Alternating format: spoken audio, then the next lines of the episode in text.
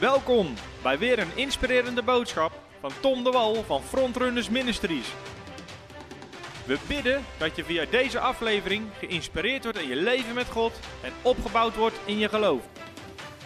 Oké, we zijn bezig met de serie over mijn boek Supermens. Ik denk dat de meesten inmiddels hem wel hebben. Je kan hem gratis bestellen. Ik heb hier de hardcover versie in mijn handen die onze partners hebben gekregen. Maar we zijn bezig met mijn boek Supermens en hebben het onder andere over het vernieuwen van het denken. Nou, voordat ik daar vanavond dieper op inga, heb ik een paar hele korte mededelingen. Ten eerste, in augustus zijn de gebedslijnen gesloten. Dus je kan niet bellen op dinsdagavond voor gebed. Vanaf september zijn we weer open. Nummer twee is, we hebben een healing school op www.bijbelschool.tv. 30 video's die jou helpen om je wonden te ontvangen. Je kan ze gratis kijken. We krijgen zoveel getuigenissen binnen van mensen uh, die daar een genezing ontvangen door de principes die ze daar leren. Dus ook jou wil ik daar van harte voor uitnodigen. Verder zijn we op de achtergrond aan het werk voor een app voor www.bijbelschool.tv. Dat je het ook via je telefoon makkelijk via een app kan uh, volgen. Maar dat is een hoop werk, dus daar houden we je later wel van op de hoogte. Nummer 3, de Greater Faith Conference. In september doen we ieder jaar onze Greater Faith Conference, ook dit jaar. En je kan even kijken via onze Instagram. We hebben een linktree staan, bijvoorbeeld. En dan kan je hem vinden, ook inclusief de datums, de sessies, de sprekers. Dit jaar zal ik met Johan Toet zal ik de meeste sessies doen. En Michiel Koelewijn zal aanschuiven. We gaan een geweldige conferentie hebben. Ik ga even snel mijn eigen agenda kijken, zodat ik het goed zeg. Het zal zijn van um, ehm, 9 tot en met 12 september, 9 tot 12 september, de Greater Faith Conference. Iedere avond krachtig onderwijs, tegenwoordigheid van God, geloofsopbouwend onderwijs. Ook seminars overdag over genezing, voorziening in bediening, dat soort seminars. Dus wil je daarvoor opgeven, ga even naar ons Instagram toe en, of kijk even naar onze Facebook of... Uh, want dan kan je, of via Eventbrite op Frontrunners zoeken, dan kan je namelijk gratis kaarten reserveren. Verder komt er een nieuw magazine aan. Ieder najaar, ik heb er hier even geen bij de hand, maar ieder najaar brengen we een magazine uit. Borden voor interviews, artikelen, geloofsverbouwend onderwijs, leuke weetjes, dat soort dingen komt er weer aan in november samen met een nieuw boek wat ik geschreven heb. Dus zorg dat je Supermens hebt gelezen voor november en eventueel mijn andere boek als je nog niet hebt gelezen. In november komt een nieuwe boek uit waar ik razend enthousiast over ben. Ben jij partner van Frontrunners wil ik je gewoon van harte bedanken dat je ons helpt om zoveel mensen te bereiken met de gratis boeken. Weet je, in het begin toen we mensen partner werden van Frontrunners, voordat we de boeken gratis weggaven, kregen onze partners de boeken gratis. Maar ja, nu kan ik wel zeggen, je krijgt de boeken gratis. Krijg je ook als partner. We sturen ze wel automatisch naar je toe. Maar iedereen krijgt ze gratis. Maar dat zegt iets over het hart van onze partners. Ze zijn niet partner omdat ze het boek gratis krijgen. Maar omdat ze jou en anderen willen helpen om het boek gratis te krijgen. En dat zegt veel. En daarom willen we onze partners nog steeds bedanken. We sturen het automatisch toe. Maar er komt ook weer een hele mooie luxe hardcover met mooie leeslinten. Speciaal voor onze partners. Gewoon omdat als jij partner bent, help je ons om gratis weer mensen te bereiken met het evangelie. Dus dat is geweldig. Dat waren de mededelingen. We gaan het onderwijs behandelen en we zijn bezig met de vernieuwing van je denken. En ik ga vanavond ook met wat uh, praktische voorbeelden aan de gang. Dus vandaar ook dat je denkt, waarom zit Tom half achter een pianokruk? Dan is dat de reden voor alle mensen die zich dat afvroegen. Um, ja, we zouden eventueel een grotere tafel kunnen betalen als we willen. Dus het is niet zo dat we de tafel niet konden uitbreiden, maar we hadden even meer ruimte nodig alleen voor vanavond. Dus ik heb even voor een pianokruk gekozen. Heel even samenvatten van de vorige keer. Voor de mensen die het gemist hebben of gewoon zoals opfrissen, is dat altijd goed. Vernieuwing van je denken, waar hebben we het over? We hebben het in mijn boek Supermens en in deze serie hebben we het over wie we zijn in Christus. De Bijbel beschrijft de gelovige altijd als zijnde in Christus. Onze wedergeboren mens is met Christus levend gemaakt en is in Christus. Paulus zegt in Galaten 2 vers 20, niet langer ik leef, maar Christus leeft in mij. En zover ik nu nog leef, leef ik met Christus, leef ik voor Jezus, leef ik in het geloof van de Zoon van God. Paulus zag zich één met Christus. We hebben gezien in deze serie dat we hebben de identiteit van Christus gekregen, de autoriteit van Christus gekregen, de kracht van Christus hebben we gekregen. Dat zit allemaal in onze geest. Maar we hebben ook gezegd, het maakt niet uit hoe rijkelijk God jou zegent, het zal er niet uitkomen, het zal niet zichtbaar worden, het zal er niet doorheen stromen als we niet ons denken vernieuwen. Ik heb ook het voorbeeld aangehaald van de man die langs een circus loopt en een gigantische olifant ziet staan die vastzit aan een dun touwtje met zijn poot. En dan legt die circusdirecteur legt uit, de reden dat die olifant niet ontsnapt, ondanks dat hij wel de kracht heeft en potentie heeft om dat te doen, is omdat hij van jongs af aan al aan dat touwtje zit toen hij nog niet sterk genoeg was om het te breken. En nu denkt hij dat hij niet sterk genoeg is en zal het nooit proberen. Het was zijn denken waardoor de olifant vastzat. Daarom zegt wij dat wij moeten ons denken vernieuwen. We hebben gezegd, we kunnen nooit leven als nieuwe schepping, zolang we blijven denken als een oude schepping. De Bijbel zegt in 2 Korinthe 5, vers 17. Daarom, als iemand in Christus is, is alles nieuw geworden. Niet gaat alles nieuw worden, alles is nieuw geworden. En dan staat er: het oude is voorbij en we zijn een nieuwe schepping. Je bent een nieuwe schepping geworden. Je bent een nieuwe creatie, maar we moeten ook ons denken vernieuwen. We hebben ook gezegd dat het was voor God makkelijker om Israël, het volk Israël, uit Egypte te halen, dan het was om Egypte uit Israël te halen. Want het zat zo in hun denken. En dat dat voor ons vaak hetzelfde is. Het is voor God één ding om ons uit de wereld te trekken, wat de Bijbel zegt dat heeft God gedaan. Het is één ding om ons uit het koninkrijk de duisternis te trekken, maar het is iets anders om de wereld uit ons te krijgen en de duisternis uit ons te krijgen. Dat vraagt een proces. Daarvoor is het vernieuwen van je denken.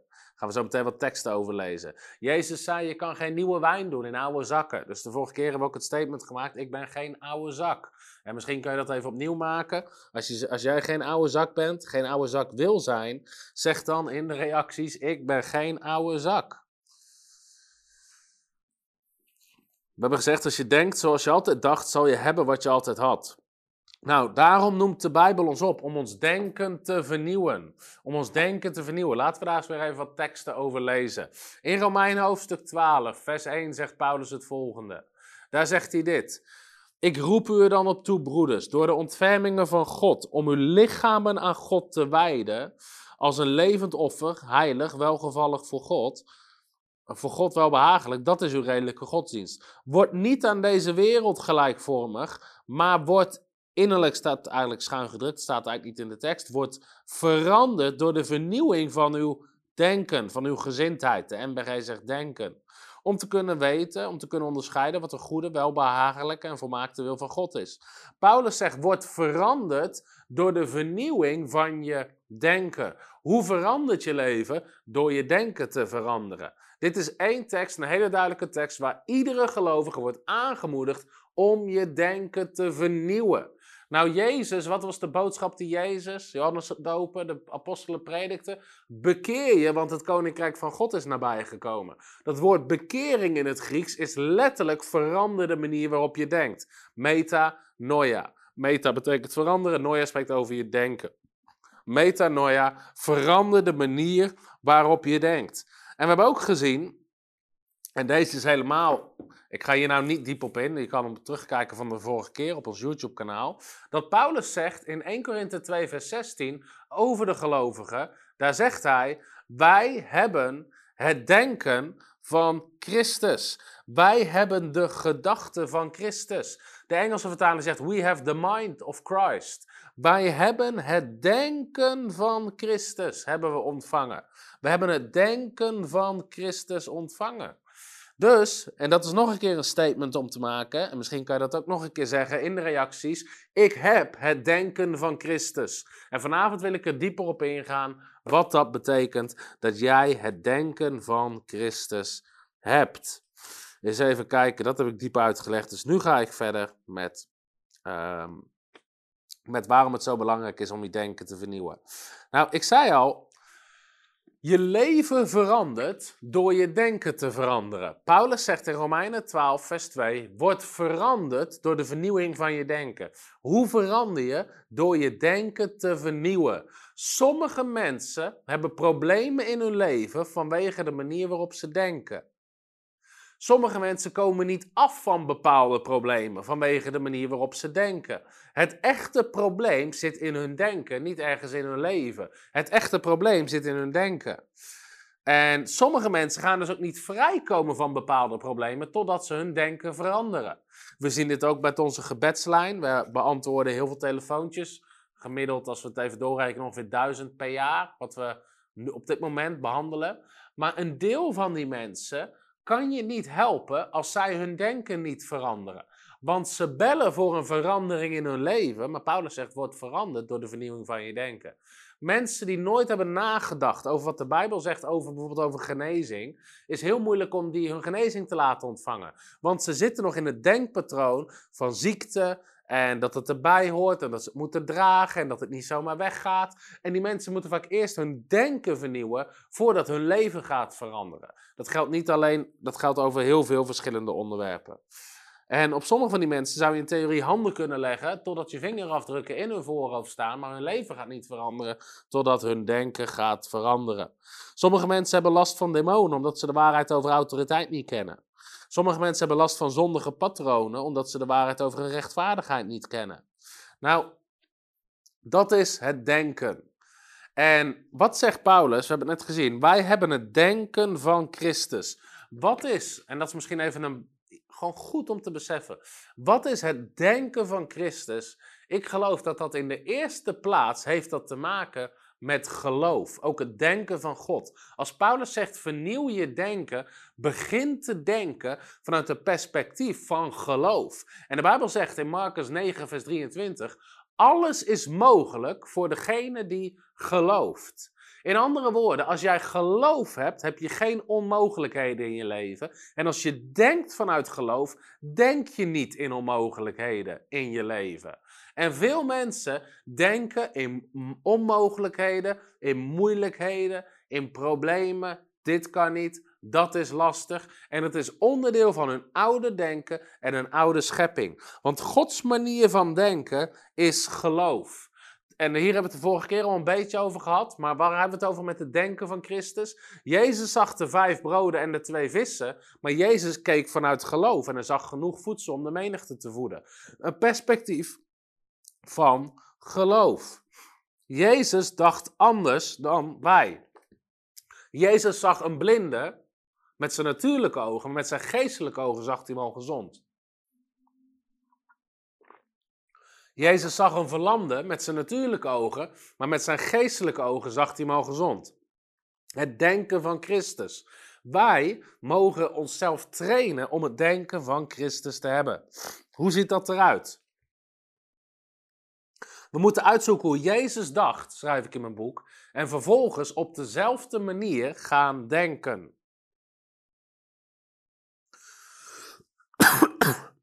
Excuses. We moeten uitzoeken hoe Jezus dacht en vervolgens op dezelfde manier gaan denken. Jezus dacht anders, vanuit een bovennatuurlijke realiteit. In Jezus denken waren wonderen vanzelfsprekend. Dit is belangrijk. In Jezus zijn manier van denken waren wonderen vanzelfsprekend. Jezus dacht nooit in onmogelijkheden. Hij dacht altijd vanuit geloof.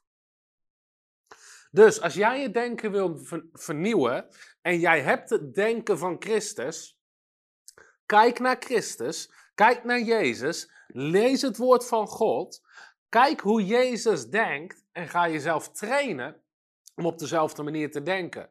Want jij hebt het denken van Christus. Dus kijk hoe denkt Jezus over ziekte, over tekort, over zonde, over dat soort dingen. Hoe denkt Jezus erover? En ga je denken vernieuwen. In Christus hebben we het denken van Christus. Colossense, hoofdstuk 3.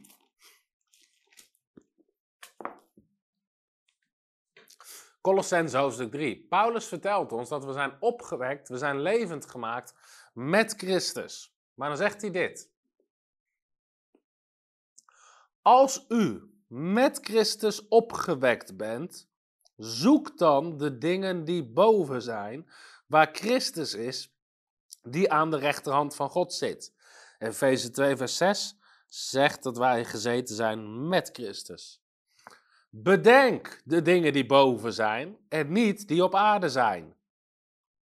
Want u bent gestorven. Die oude mens, die oude schepping is gestorven. En uw leven is met Christus verborgen in God. Daarom zegt Paulus, je bent met Christus opgewekt. En nu zegt hij, bedenk de dingen die boven zijn. Denk vanuit een hemels perspectief. Bedenk de dingen die boven zijn. Bedenk de dingen die in de hemel zijn. Jezus dacht andersom. Laat uw koninkrijk komen, zoals in de hemel, zo op aarde. Hij dacht vanuit de hemel naar de aarde. Wij mogen op diezelfde manier leren denken. Bedenk de dingen die boven zijn. Ons oude denken is gelimiteerd aan de aarde en aan de natuurlijke realiteit. Gewoon wat hier om je heen is. Wat hier beschikbaar is, wat hier kan. En heel veel christenen denken nog naar hun oude schepping, naar de aarde. Wat hier kan, wat hier niet kan, wat mogelijk is, wat niet mogelijk is, wat die persoon zegt, wat die persoon zegt, hoe de omstandigheden gaan. Ja, en nou, zo gaat het altijd eenmaal, dat hoort erbij, dat is normaal. Maar dat is het oude denken.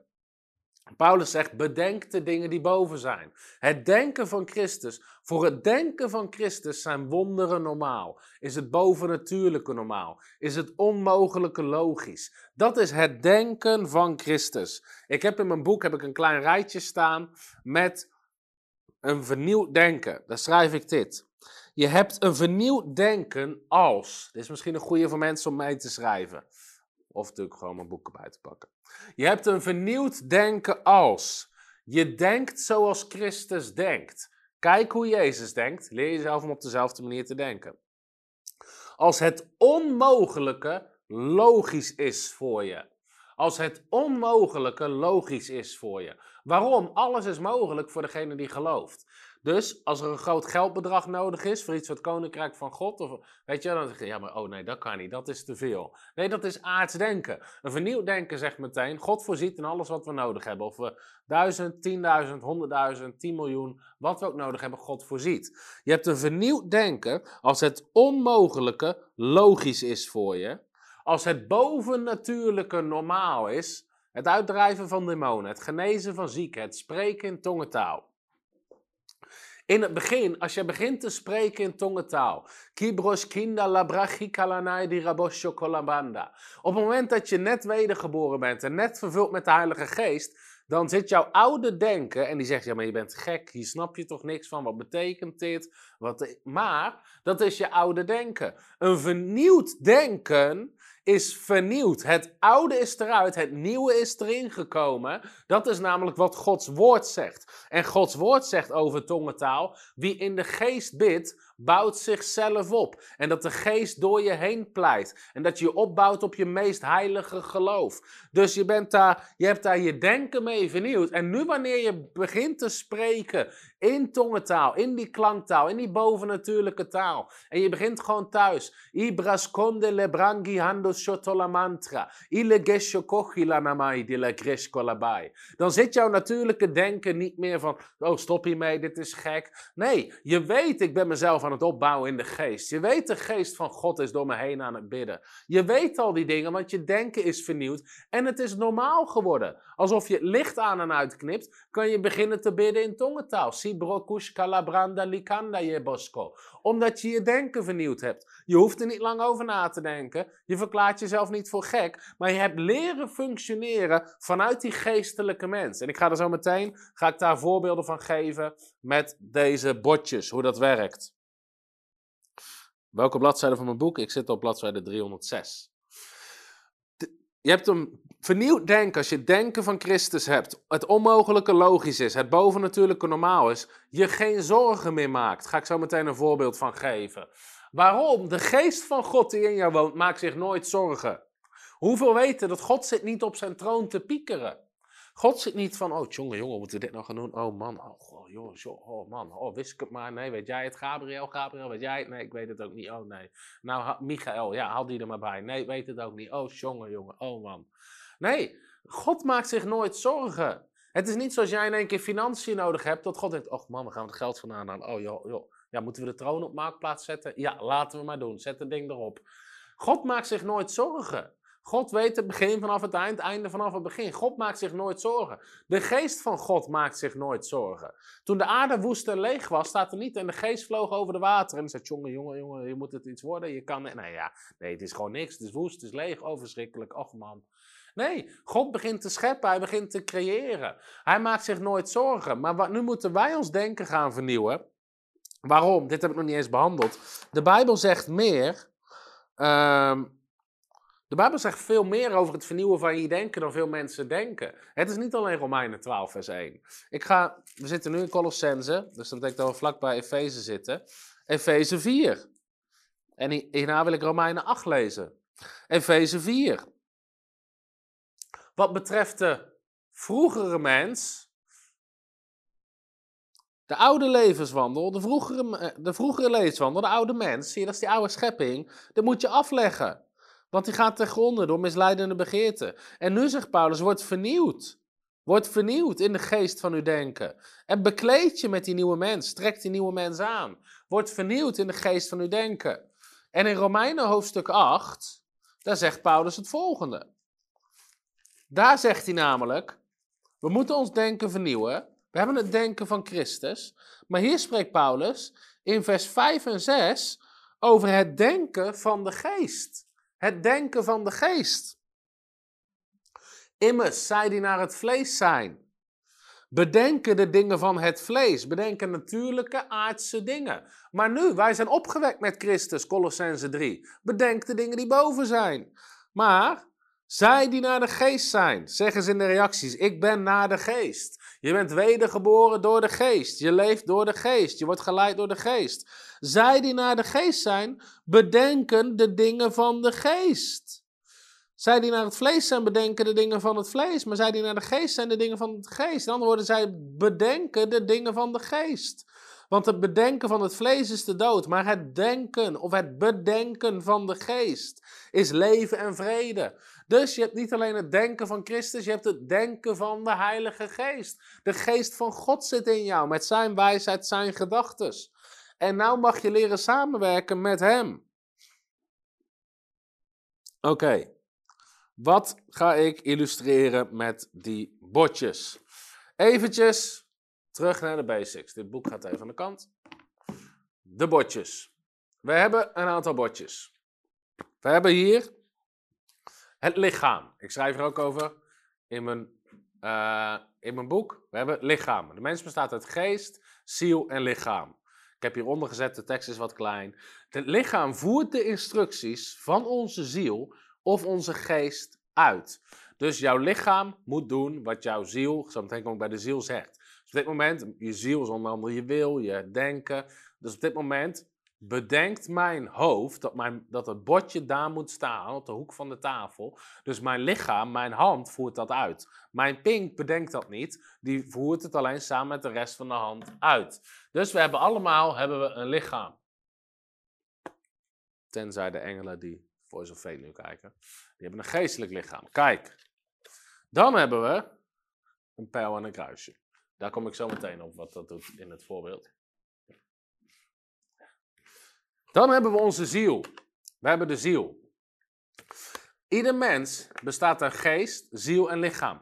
Wat is onze ziel? Onze ziel is onze natuurlijke persoonlijkheid, zou je kunnen zeggen. Is onze natuurlijke kant. Waar bestaat dat uit? Dat bestaat uit jouw karakter. Ieder mens heeft een uniek karakter, is onderdeel van je ziel bestaat uit jouw persoonlijkheid, maar ook uit jouw wil. Je kan besluiten maken. Je hebt vanavond besloten om naar Voice of Faith te kijken. Dat, je hebt een eigen wil. Je hebt emoties. Je hebt allerlei emoties. Je hebt allerlei gevoelens. Het is allemaal onderdeel van je ziel. Je hebt denken. je, hebt, je hebt denken, je hebt verstand, je hebt herinneringen, je hebt vaardigheden. Het is jouw natuurlijke kant, dat is je ziel. En dan hebben we onze wedergeboren geest. Dan hebben we onze wedergeboren geest.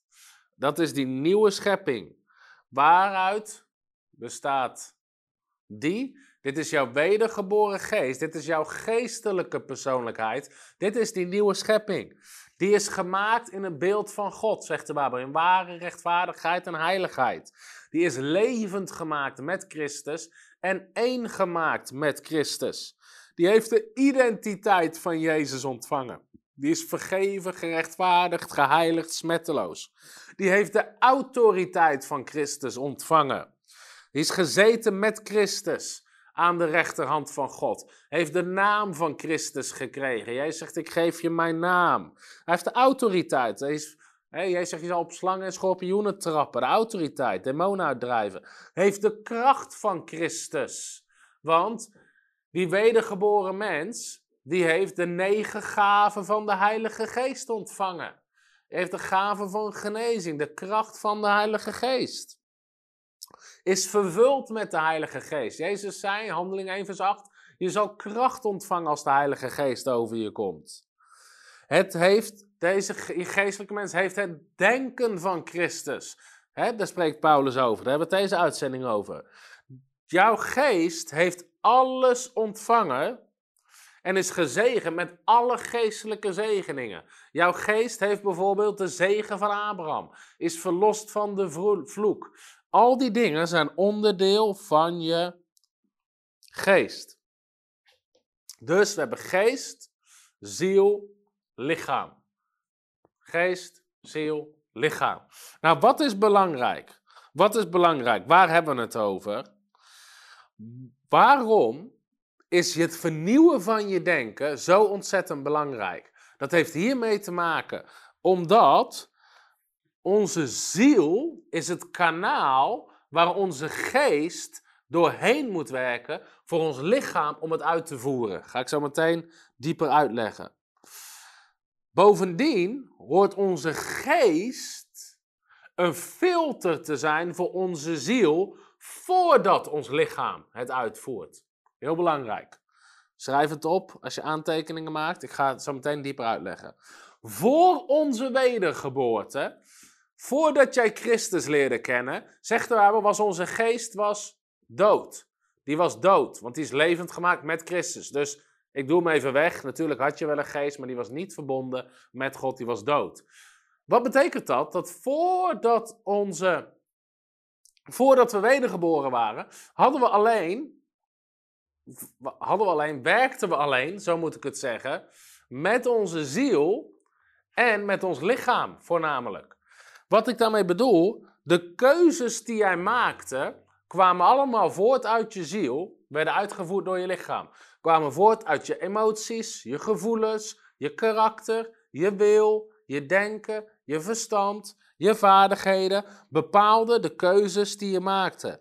Nou, nu we wedergeboren zijn, let op, nu we wedergeboren zijn en onze geest is levend gemaakt, dus let op, daar komt hij omhoog, onze geest is levend gemaakt hem op overzicht zetten. Hup, daar is die. Die wordt levend gemaakt. Nu heb je een wedergeboren geest, vervuld met de Heilige Geest van God, waar al die dingen in zitten. Dat is jouw geestelijke identiteit. Wat nu moet gaan gebeuren, is dat jouw geest moet gaan functioneren als filter voor de ziel. Wat ik daarmee bedoel. Ik ga even de volgorde aanpassen. Ik ga even de ziel hier neerzetten aan het begin. Nu moet onze geest gaan functioneren als filter voor onze ziel. Dus dat kan op een aantal dingen. Laten we even gaan. Ik heb het gehad over zorgen maken. Jezus zegt in Matthäus 6, vers 31, zegt Jezus, maak je geen zorgen. Dat is een gebod, dat is een opdracht, hoe je het ook wil noemen. Jezus zegt, maak je geen zorgen. Dat is gewoon een opdracht, maak je geen zorgen. Nou, onze ziel, waar ons denken in zit, onze emotie in zit, kan geneigd zijn om zich zorgen te maken. Er gebeurt iets, laten we zeggen, met een van je kinderen. En wat is de reactie van jouw ziel? Is daarover na gaan denken. Wat is er aan de hand? Hoe gaat dit goed komen? Hoe kunnen we dit oplossen? Oh nee, misschien wordt het wel erger. Misschien gebeurt dit. En stel je voor dat. En wie weet dit. En dan zo. En dan zus. En dan. En dat begint te ratelen en te ratelen en te ratelen. Nou, dat is jouw ziel. Wat nu moet gebeuren, is dat jouw geest, die gaat die hoort te gaan werken als filter voor jouw ziel. Er ontstaat iets in jouw ziel, namelijk een gedachte om zorgen te maken. Wat jouw geest nu moet doen, is moet als het ware op dat kruisje klikken. Die moet zeggen: nee, nee, ik maak me geen zorgen, want Jezus zegt maak je geen zorgen. Dus ik kies ervoor om, om geen zorgen te maken. En op dat moment moet jouw geestelijke mens sterk genoeg zijn om dat inderdaad niet meer te doen. Dus een van de aspecten, en die tekst gaan we nu niet lezen, Galaten 5, vers 22 spreekt over de vrucht van de geest. Is onderdeel, sorry, van jouw geest. Daar zit de vrucht van de geest in. Wat is de vrucht van de geest? Liefde, vrede, geduld, uh, blijdschap, geloof. Een van de aspecten van de vrucht van de geest is het aspect geloof. Dus geloof is onderdeel van jouw wedergeboren identiteit, van die nieuwe schepping. Daar is geloof een onderdeel van. Dus jouw wedergeboren geest moet zeggen: nee, ik maak me geen zorgen, want ik wandel in geloof. Ik ben een nieuwe schepping. Zorgen maken hoort bij de oude schepping. Dus ik maak me geen zorgen, want geloof is een onderdeel van mijn nieuwe identiteit. Nou, daarvoor moet jouw ziel, dus gaan, of jouw geest, moet dus gaan functioneren als filter voor jouw ziel. Laat ik een ander voorbeeld nemen. Um, Hier kan ik straks nog wel op terugkomen. Een ander voorbeeld is bijvoorbeeld een zondig verlangen of een verkeerde keuze. Laten we even liegen als voorbeeld nemen. Nou, jij komt in een situatie terecht waarin iets misgaat. En je moet daarvoor verantwoording afleggen aan iemand. En nu kan je kiezen ga ik het hele eerlijke verhaal vertellen. Gewoon, ik heb een fout gemaakt, ik heb niet goed opgelet. Weet ik, laten we daar. Je hebt niet goed opgelet, je was, weet ik veel, met je telefoon bezig ondertussen. Toen is er iets fout gegaan, het heeft een hele hoop geld gekost. Je hebt iets laten vallen. Nu kan je twee dingen doen. Nu kan je net gewoon eerlijk zijn en zeggen: Sorry, ik was met mijn telefoon bezig. Laten we even. Stel je voor, dit was een heel duur glas. Het is het niet. Volgens mij komt het van Action. Stel je voor, dit was een glas van, van kristal van 50 euro. Je bent bij iemand te gast en je hebt hem laten vallen. Eigenlijk was je niet goed aan het opletten. Terwijl je hem aan het pakken was, was je ook aan het appen en je hebt hem laten vallen. Nou, diegene vraagt, wat is er gebeurd? Op dat moment kan je denken, heb je twee keuzes. Of je vertelt het eerlijk, zegt sorry man, ik was niet aan het opletten. Ik was aan het appen, probeerde het glas te pakken, super stom, hij is gevallen. Maar je ziet ook de hond langslopen. En je denkt in een flits, ik kan ook de hond de schuld geven. En dan denk je, en in jouw ziel kan denken van, weet je wat we doen? We geven die hond de schuld. En zeg je, nou ja, ik sta hier en die hond loopt zo tegen die tafel aan en het glas stond op het randje en valt er zo vanaf. Nou, op dat moment heb je twee keuzes. Stel je voor dat jouw ziel heeft het verlangen om te liegen, om er onderuit te komen. Die heeft geen zin om die 50 euro te betalen of die voelt zich beschaamd. Die wil niet te schande staan. Dus die is geneigd om in dit geval de hond de schuld te geven. Dan kan het zijn, maar jouw lichaam moet dat gaan uitvoeren. Hier zit jouw mond. Dit zit op je hoofd. Voor de mensen die geen biologie hebben gehad, dat is je hoofd. Dat is je hoofd. En daar zit een mond. En die moet dat gaan zeggen. Dus nu gaat er een instructie van jouw ziel naar jouw lichaam toe om dat uit te voeren. En die ziel die zegt, weet je wat je doet? Geef de hond de schuld. Huppakee. En dat lichaam moet dat uit gaan voeren. Maar nu heb je daar je wedergeboren geest. En wat er moet gebeuren, zodra jouw ziel denkt, laten we de hond de schuld geven, dan komt jouw wedergeboren geest, die gemaakt is in ware rechtvaardigheid en heiligheid, en die moet zeggen, nee, nee, doe ik niet. Doe ik niet. Waarom niet? Omdat ik ben gemaakt in het evenbeeld van God en God kan niet liegen. En ik spreek de waarheid, zoals de Bijbel zegt. Ik kies ervoor om de waarheid te spreken. En een van de uh, eigenschappen van de vrucht van de geest is, en dat hebben we net over gehad, geloof. Wat ook betekent betrouwbaarheid. Dus nee, dat doe ik niet. En jouw wedergeboren geest functioneert als filter. En die laat het niet door en die stuurt het weer terug en die zegt nee, dat gaan we niet doen. Ziel, je gaat gewoon eerlijk zeggen. En nu komt er een impuls, oké, ik zeg ik ben stom geweest, ik heb het niet goed gedaan, ik zal de schade vergoeden. Jouw wedergeboren geest zegt, daar kunnen we mee leven. Nu spreken we de waarheid en je lichaam voert het uit. Jouw lichaam is puur een dienstknecht. Is puur een dienstknecht van jouw ziel en van jouw geest. Daarom zegt Paulus in Romeinen hoofdstuk 12: geef je lichaam als levend offer, vernieuw je denken. Want als je dat doet, dan zal die wedergeboren geest daar gewoon doorheen kunnen stromen. Ik hoop ook dat je, uh, dat je begrijpt waar ik het uh, over heb. Dus dit is belangrijk als het gaat over hoe jouw ziel een. Um, hoe jouw wedergeboren geest een filter is voor jouw ziel. Nou, een ander voorbeeld. Emoties. Ieder mens is, heeft emoties. We zijn gemaakt door God met emoties. We hebben allerlei emoties: blijdschap, woede, verdriet, angst, allerlei emoties. Alleen niet alle emoties zijn goed. Niet alle emoties zijn goed. Dingen zijn niet per definitie fout. Aan de ene kant zegt de natuurlijk, heb geen angst, weet je wel, wees niet bang. Tegelijkertijd, als hier een vrachtwagen op je afkomen, is het logisch dat je bang bent. Dus al die emoties hebben we, zijn ook gewoon goed. Alleen de vraag is, hoe gaan we daarmee om? Ook nu moet onze wedergeboren geest, moet emoties ehm, gaan besturen. Om het zo maar te zeggen, stel je voor, die wedergeboren geest was, is er even niet. Nu is je lichaam afhankelijk van alleen maar die ziel en, en je lichaam. Dus voordat je wedergeboren werd, zat, alle emoties misschien een hele andere plek in je leven. Want nu ben je wedergeboren en nu komt jouw wedergeboren geest komt daar in één keer bij. Nou, laten we even bij angst blijven zitten. Nogmaals, sommige vormen van angst zijn logisch. Als je een vrachtwagen op je afziet, komen. Veel, je bent in een boom aan het klimmen en je struikelt, noem maar even iets. Dus het is logisch dat je een moment hebt van angst. Maar stel je voor, je zit in een. Uh, je besluit om een geloofstap te nemen met de kerk waar je zit. De kerk waar je zit zegt: we gaan een nieuw gebouw kopen. Het kost 2 miljoen. En jij zit in het bestuur van de kerk en je weet, er is maar. Er is, we hebben geen 2 miljoen. Maar jullie ervaren wel, wacht, dit is echt de wilde plan van God. Dan is het de kunst om die angst, die onzekerheid en die twijfel onder controle te gaan krijgen. Want in dat geval is het niet goed. Nu moet jij een keuze gaan maken. Want de Bijbel zegt, wij wandelen door geloof, niet door aanschouwen. Niet door wat we zien, wat we voelen, wat we horen, wat we denken. Door wat we geloven.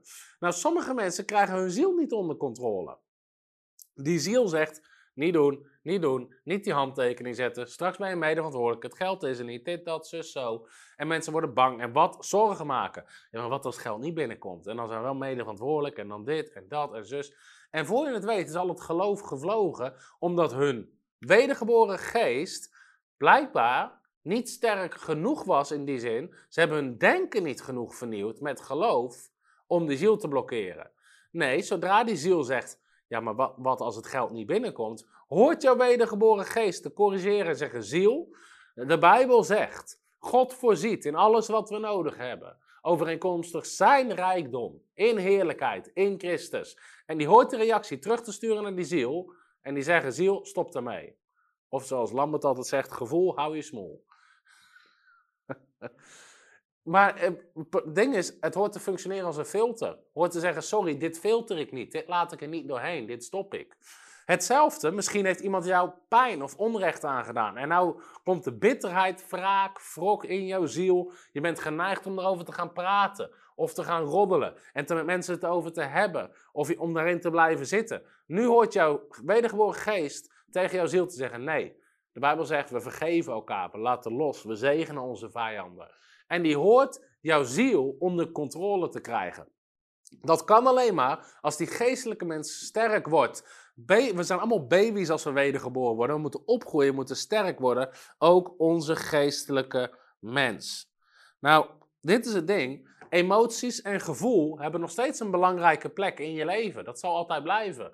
Maar het verschil is dit. Toen jouw geest nog niet wedergeboren was, toen deze weg was, dan zou je kunnen zeggen, zat jouw ziel zat achter het stuur van je leven.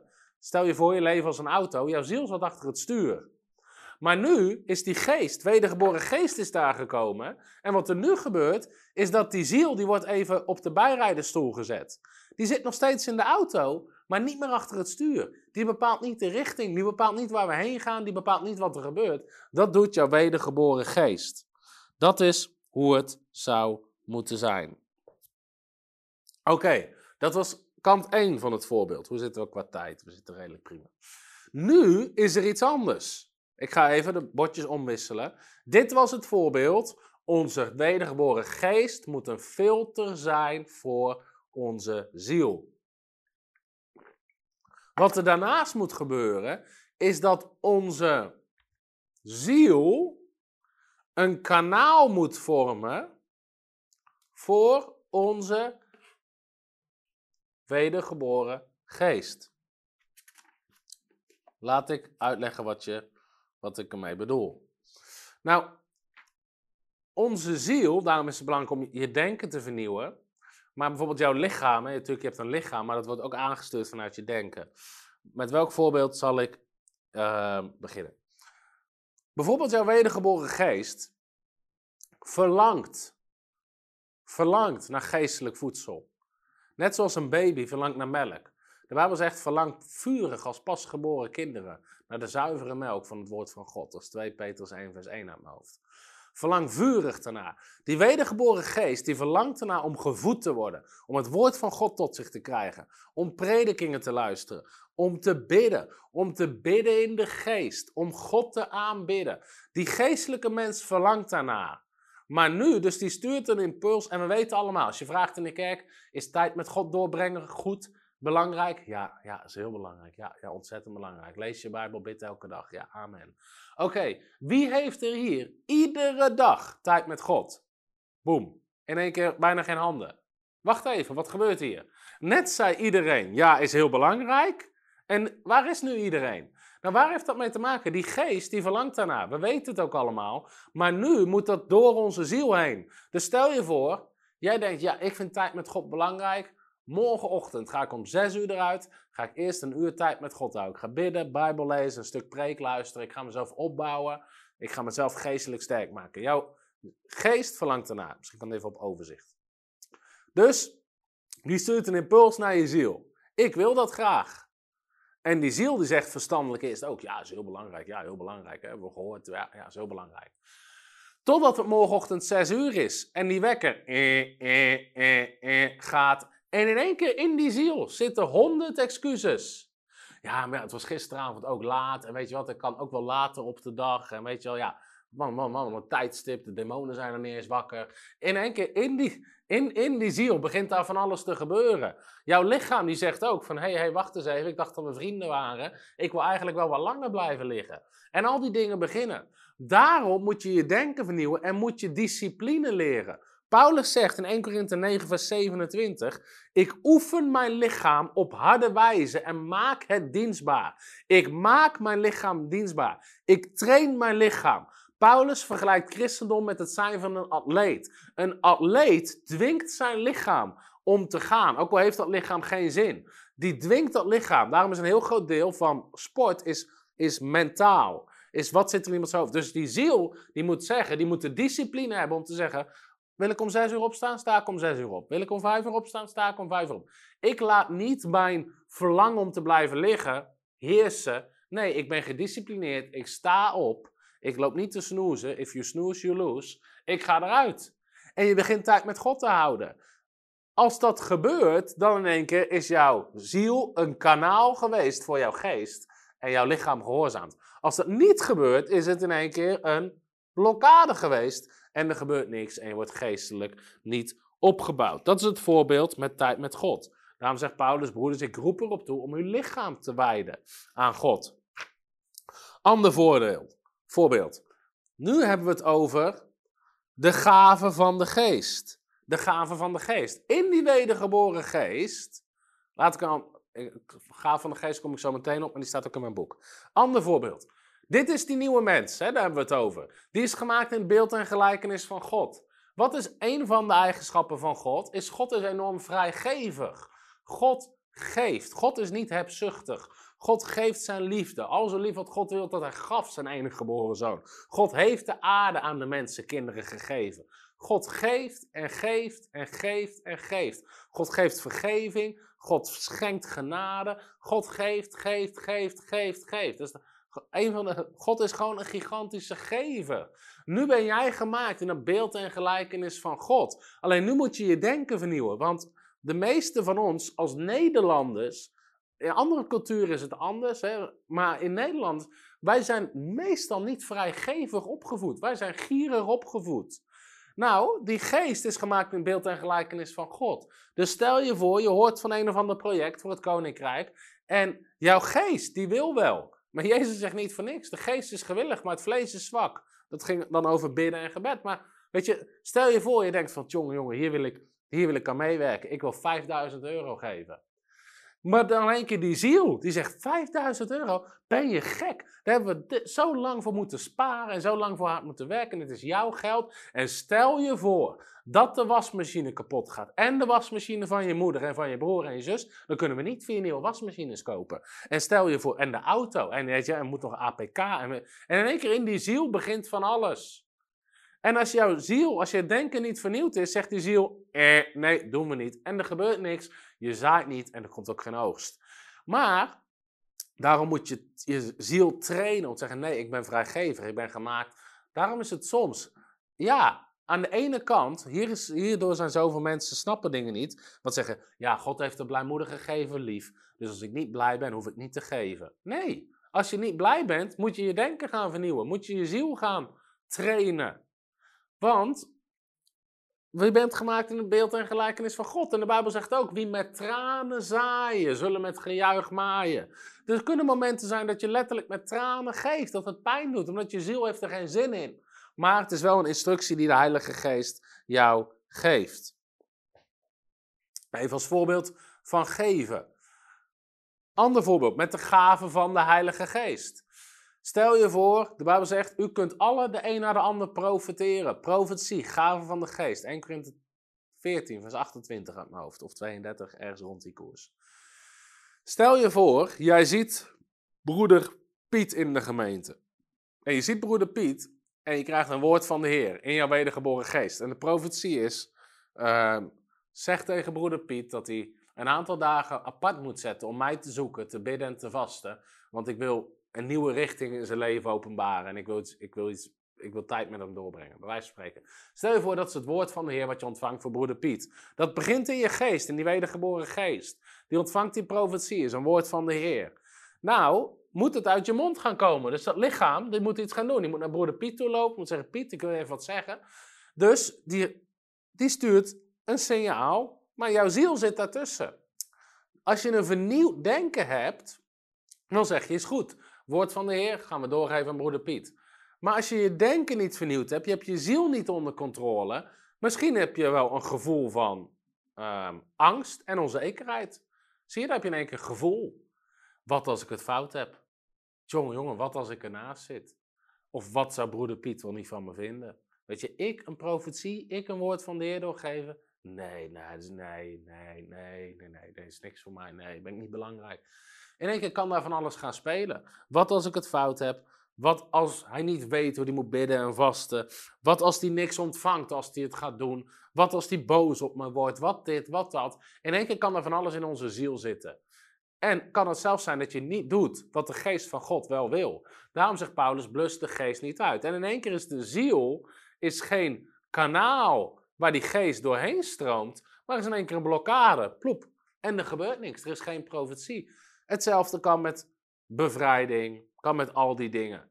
Dus alles wat in jouw wedergeboren geest zit, moet ergens door jouw ziel heen voordat jouw lichaam het uitvoert.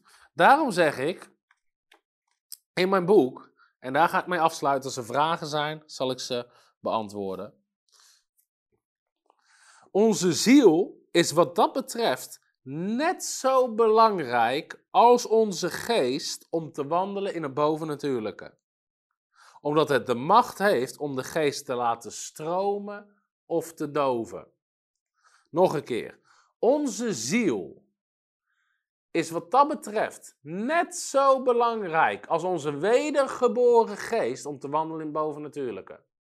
We zouden het allemaal over het bovennatuurlijke hebben, over onze geest, alles wat erin zit. Doe ik ook in dit boek. Maar daarom heb ik een heel hoofdstuk over het vernieuwen van je denken. Want wat God hier ook in plaatst, het komt er niet uit als jouw ziel het blokkeert en je denken vernieuwd hebt. Dus onze ziel is wat dat betreft net zo belangrijk als onze geest om te wandelen in het bovennatuurlijke, omdat het de macht heeft om de geest te laten stromen of te blokkeren. Dus wat je wil is dat jouw ziel een kanaal wordt waar de geest doorheen stroomt en dat jouw geest een filter wordt waar jouw ziel doorheen moet.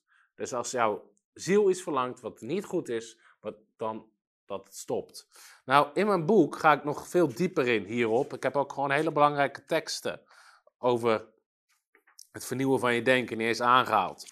Denk aan 2 Korinthe 10, Paulus zegt, we breken valse redeneringen af. Elke gedachte nemen we gevangen. Tot gehoorzaamheid aan Christus. Hele belangrijke teksten, maar ik, ik kan niet eens heel mijn boek Eigenlijk is het zo dat voor ieder hoofdstuk, nu heb ik één hoofdstuk, heb ik twee preken van een uur overgegeven op Voice of Faith. En heb ik niet eens alles kunnen dekken. Dus een boek lezen zou, ik denk dat, dit boek heeft 14 hoofdstukken. Ik denk dat dat dan iets van 20 preken zouden zijn. Wil je het goed preken? Dat is bijna een half jaar. Laten we zeggen een derde. Meer dan een derde van de zondagen zou je nodig hebben om alleen maar even de inhoud van dit boek te preken. Daarom is het zo belangrijk. Er gebeurt er iets met die geest, met die wedergeboren mensen, dat mensen zich beginnen te voeden en een keer twintig preken waar spreken in zich krijgen. In de twee weken of de drie weken dat ze dit lezen. Dan gebeurt er iets met mensen. Dan ben je jezelf aan het voeden. Maar dus ook die tekst over elke gedachte krijgsgevangen nemen, dat soort dingen. Lees het boek, dan, ehm, dan krijg je alles. Maar ik hoop dat dit je helpt om te beseffen waarom het vernieuwen van je denken zo ontzettend belangrijk is. Oké, als er nog vragen zijn, mag je ze stellen. Verder, heb je een vakantie? Misschien heb je nog geen account op www.bijbelschool.tv. Wil ik je van harte uitnodigen, maak daar een account aan. Kan je onze hele parttime school, waarin we dit soort dingen en nog heel veel andere, nog veel dieper behandelen. Dus als je nog niet op bijbelschool.tv zit, maak een account aan. Bovendien, als je partner, uh, je moet partner zijn om de scholen te volgen. Maar ik wil iedereen van harte uitnodigen, word partner van Frontrunners. We staan in geloof dit jaar voor duizend extra partners die we nodig hebben. We zijn bezig met een groot nieuw gebouw. Sterker nog, we zijn bezig met twee nieuwe panden. Voor onze voltijd bijbelschool, part-time bijbelscholen, de boekdistributie, armoedehulp, conferenties, gebedslijnen, nieuwe videostudio's. We, zijn, we hebben een groot plan om nog veel meer mensen te bereiken, veel meer aan te kunnen, gewoon uit te bouwen, de bediening wat God aan het doen is. we staan in geloof voor duizend extra partners. Dus als jij nog geen partner bent, misschien ben jij een van de duizend die zegt, ik ga meehelpen om deze missie, deze visie van God te vervullen.